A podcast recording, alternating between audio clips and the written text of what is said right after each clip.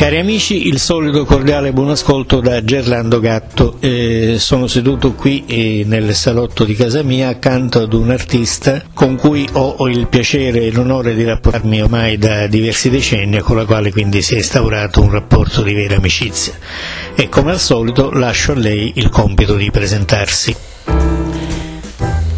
Visto che mi tocca questo difficile compito, eh, sono Donatella Luttazzi, sono tra l'altro la figlia di Laio Luttazzi, oltre a essere amica di Gerlando, il che non è poco.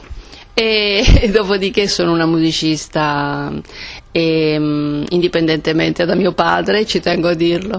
E, um, poi sono, vabbè, sono arrangiatrice, sono cantautrice e, um, e sono insegnante di canto.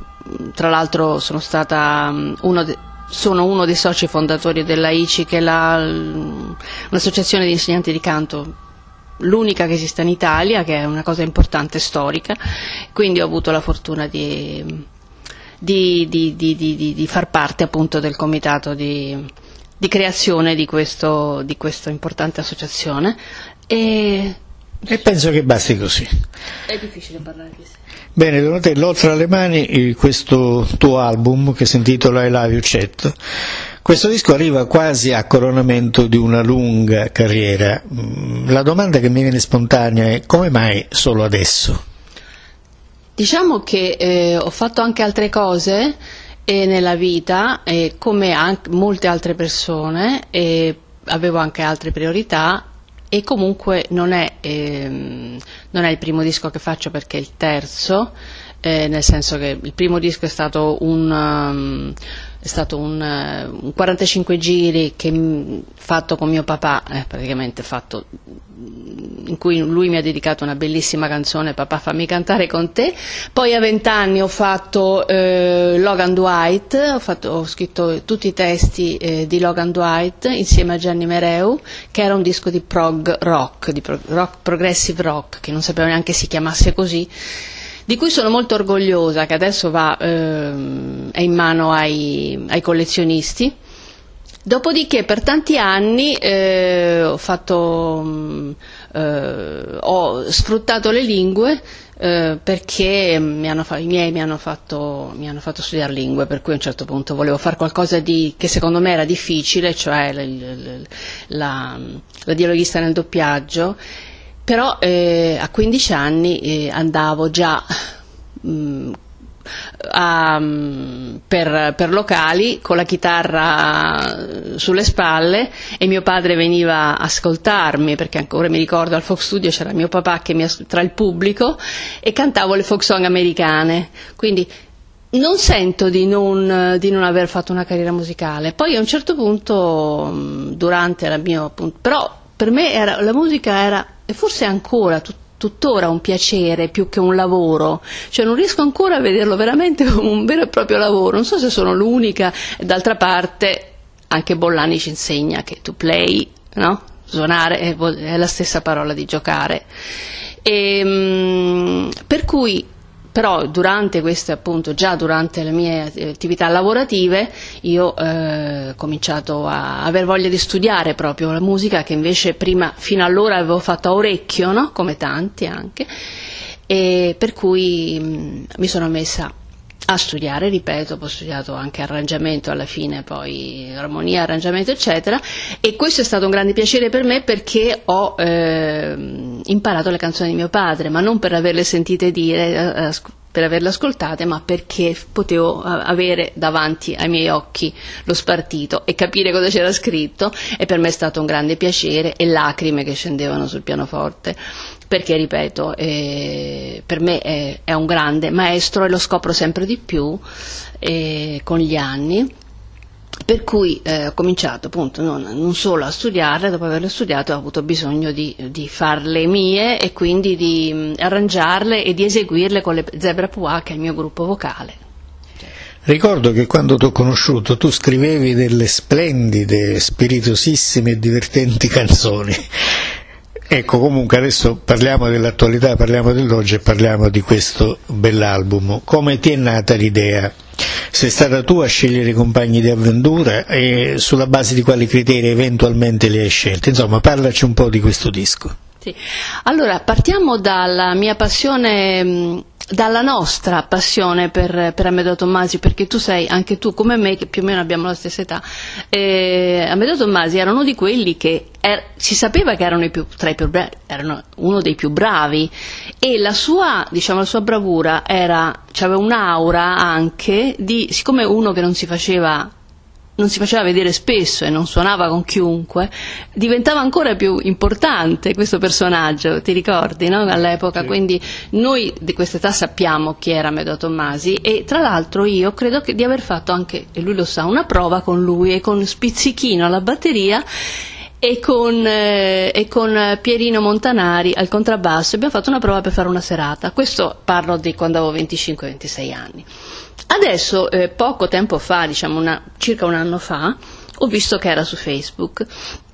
Molto, con molto piacere eh, gli ho chiesto delle lezioni e dalle lezioni eh, di armonia e pianoforte è venuto fuori eh, che eh, è venuto fuori la mia idea di fare un disco su Chet, siccome io ho sempre adorato Chet Baker, per me è stato sempre un mito, non mi piace la parola, però è sempre stato un grande, un grande e ancora tuttora lo è e allora ho pensato che quale cosa è migliore di fare un cosa c'è di meglio di fare un disco su Chet Baker con chi ha suonato con lui e fatto parte del suo quartetto e con appunto Giovanni Tommaso e ehm, all'epoca c'era Franco Mondini mh? Hm? a parte poi ai quali poi quartetto che poi è diventato quintetto anche con eh, Pelser, Jacques Pelser eccetera e, mm, e lui stranamente ha accettato, per cui per me è stato un grande piacere e abbiamo cominciato a lavorare su questa cosa e mh, mm, la cosa piacevole di questa esperienza, che poi io mm, da quello che è scaturito non è tanto il prodotto di quello che abbiamo fatto, ma quanto poi dopo quello che, che ti portano queste esperienze, no? perché ti porta il fatto che eh, che abbiamo lavorato insieme, che ci siamo divertiti, e che, che lui mi diceva che dovevo, cioè la cura con cui lui mi ha fatto, che aveva per la, per la mia voce, no? eh, per, per il, se c'era una leggerissima stonatura, come succede spesso, eh, lui diventa una belva praticamente, non so se c'è qualcuno che lo conosce come, come insegnante sa di cosa parlo. Per cui eh, bisogna essere, insomma, eh, lui mi ha insegnato che nella musica bisogna essere anche scrupolosi, eh, cosa che va bene che io già sono abbastanza, devo dire, di carattere, però eh, questo è stato anche l'insegnamento e questo insegnamento eh, per me è significato anche questa esperienza del disco per me eh, è stato positivo perché eh, mi sono abituata a avere un maestro, ho deciso di non essere sempre io che decido il repertorio, io che decido le tonalità, io che decido i musicisti, ma sono stati scelti da lui, anche il repertorio eh, è stato scelto da lui, le, il registro in cui dovevo cantare è stato scelto da lui e per la prima volta sono, sono riuscita ad avere un maestro, cosa che per me era importante perché non c'ero mai riuscita fino, a, fino adesso. Infatti, per esempio, My Foolish Heart lui mi ha detto, lo sai che era la canzone che piaceva di più a Chet Baker? Io non lo sapevo, fosse, lo sapeva lui perché ovviamente avendolo conosciuto lo sapeva. Ecco, quindi Ecco, come vedi non si finisce mai di imparare. Senti, adesso che hai rotto il ghiaccio con questo album di cui veramente eh, consiglio l'ascolto perché è un bel disco, ecco dicevo, una volta che hai rotto il ghiaccio, hai in mente qualche altra fatica discografica o preferisci eh, rituffarti nella tua attività live? Ma io intanto devo presentare questo disco e voglio presentarlo mm, con, ehm, con, con tutta la calma richiesta da questo, da questo fatto. Eh, da questo fatto importante per me, dopodiché sì certo che ho nel cassetto altri sogni, altre cose, per esempio ho una formazione con voce pianoforte alla quale tengo molto eh, per fare delle serate, poi ho eh, questo, questo settetto quartetto delle Zebra Pois, che è un quartetto vocale più ritmica, quindi siamo in sette, quindi bisognerebbe anche che questo progetto che porto avanti da tanti anni trovasse anche una, una una, una soluzione eh, discografica se possibile. Quindi, però sai, è molto difficile oggi, come dicevamo prima parlando, è molto difficile fare progetti, no? Si vive un po' alla giornata. Sono d'accordo con te. Senti, vogliamo dare un'indicazione ai nostri ascoltatori di come è possibile trovare e quindi acquistare questo disco, altrimenti si corre il rischio di parlarne, poi uno magari va nei negozi, non lo trova e il discorso finisce lì. Dunque, eh, bisogna scrivere, eh, il disco l'ho prodotto io, quindi dovete scrivere a Donatella Luttazzi, una parola sola, no? Punto I love you chat, I con la I piccola, I love you chat, eh, chiocciola gmail.it e ve lo mandiamo. Ve lo... Bene, senti adesso parliamo un pochino più di te come persona, oltre che come artista. Cosa ha significato nel bene e nel male essere figlia di un grande personaggio quale Lele Ruttazzi? Ma io preferirei vedere il bene, nel senso che è sempre bene vedere, come si dice, il, il, il bicchiere pieno. E ringrazio il cielo di aver avuto un padre che, nonostante diciamo, la sua assenza, tra virgolette, per la quale ho scritto anche un libro, nonostante questo eh, io sento che lui mi ha, mi ha trasmesso delle cose. E mi ha trasmesso appunto la musicalità, l'amore per il jazz, l'amore per... Eh, insomma, se io conosco a memoria il repertorio di, che ti posso dire, tutte le canzoni che so, tutti gli standard che so, che sono,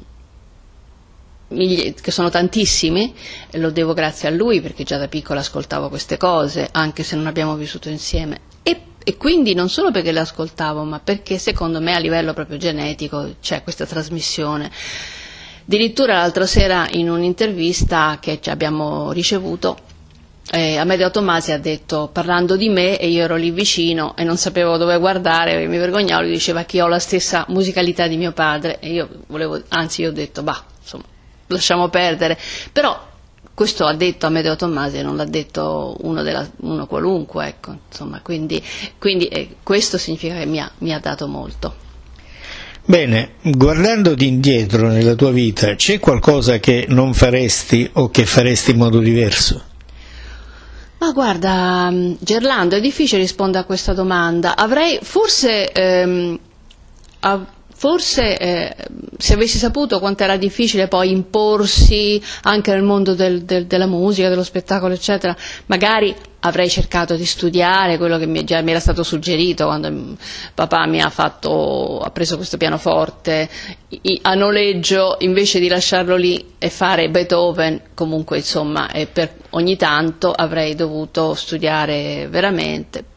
Però non ne sono certa perché sai, poi ho preso la chitarra e ho suonato la chitarra, ma Ognuno poi è anche un po' quello che gli va di essere, per cui è anche colpa mia, però ehm, è difficile questo, questa domanda, no? Diciamo che è anche forse un po' inutile domandarsi questo.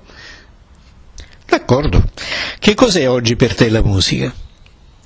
La musica per me oggi è quello che è sempre stato, ma oggi me ne rendo conto più di prima cioè, oggi sono cosciente de, sempre di più del fatto che non potrei vivere senza, perché è una cosa talmente che fa parte di me e che prima di tutto non ti abbandona mai l'arte, no? Ti eleva e quindi non è come, eh, non è come tutto il resto, è una cosa che, che, mm, che non ti lascia mai, che, ti, che porti sempre dentro ed è per questo forse che io l'ho vista sempre più come la parola hobby non mi piace, la usava mio padre, ma io l'ho sempre rifiutata.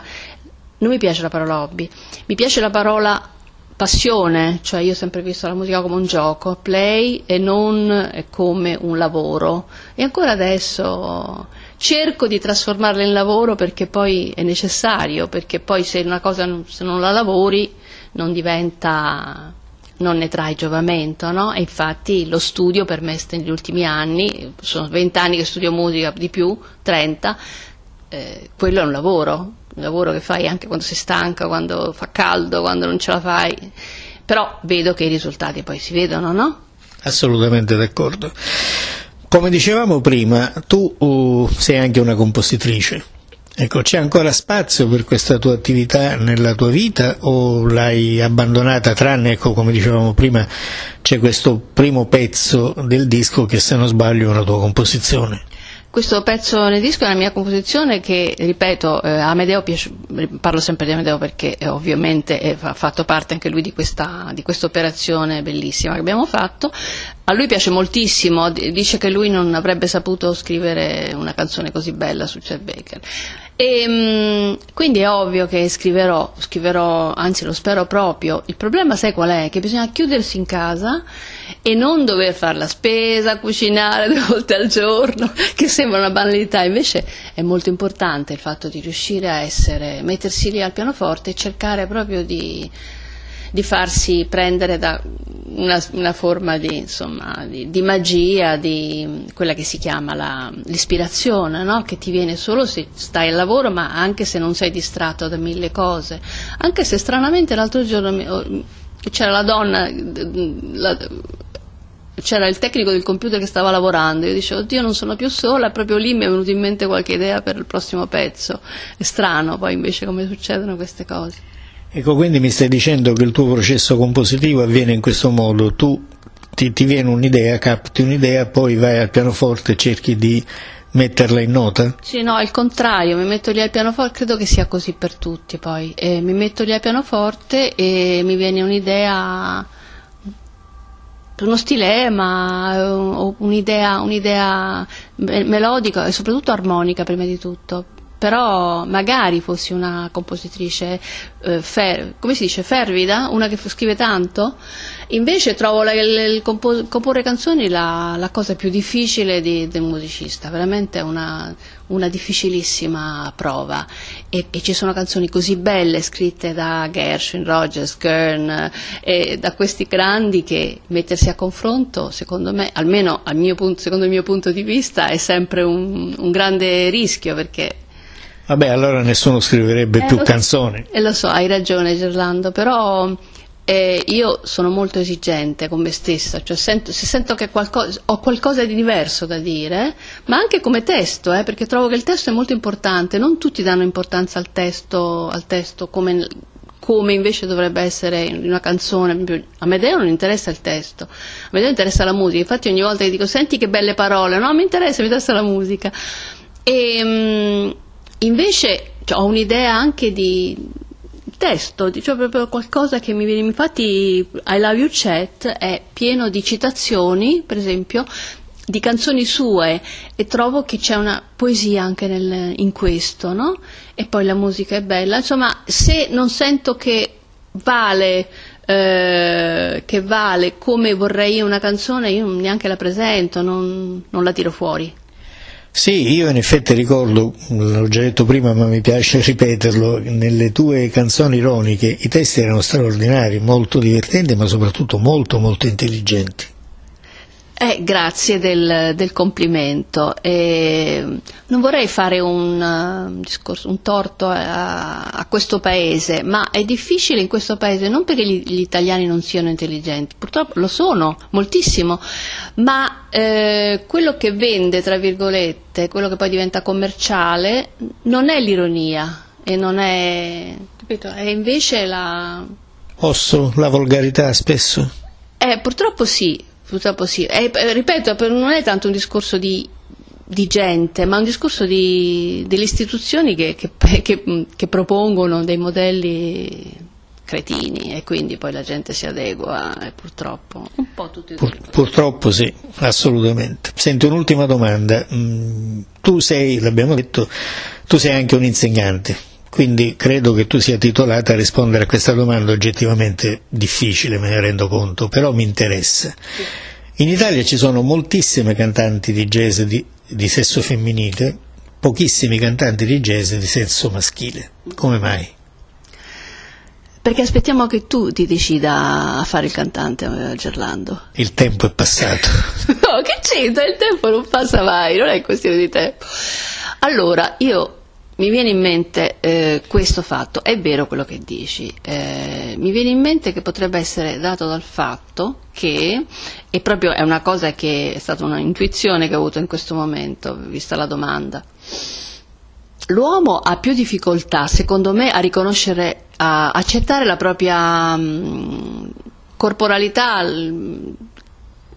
fisicità più fisicità, più, più che fisicità. Allora, eh, lo si vede da, da, da, quando ci sono i corsi di yoga, quando ci sono i corsi di, di tutte queste discipline che, che, richiedono un impiego del corpo e, e ci sono sempre donne e pochissimi uomini e forse anche questo. Allora potrebbe questa essere una risposta, però eh, però eh, lasciamo, lasciamo, che siano i musicologi o comunque gli antropologi o non so che cosa a, a dare questa risposta, però potrei aver detto una cosa molto intelligente. Potresti, perché no?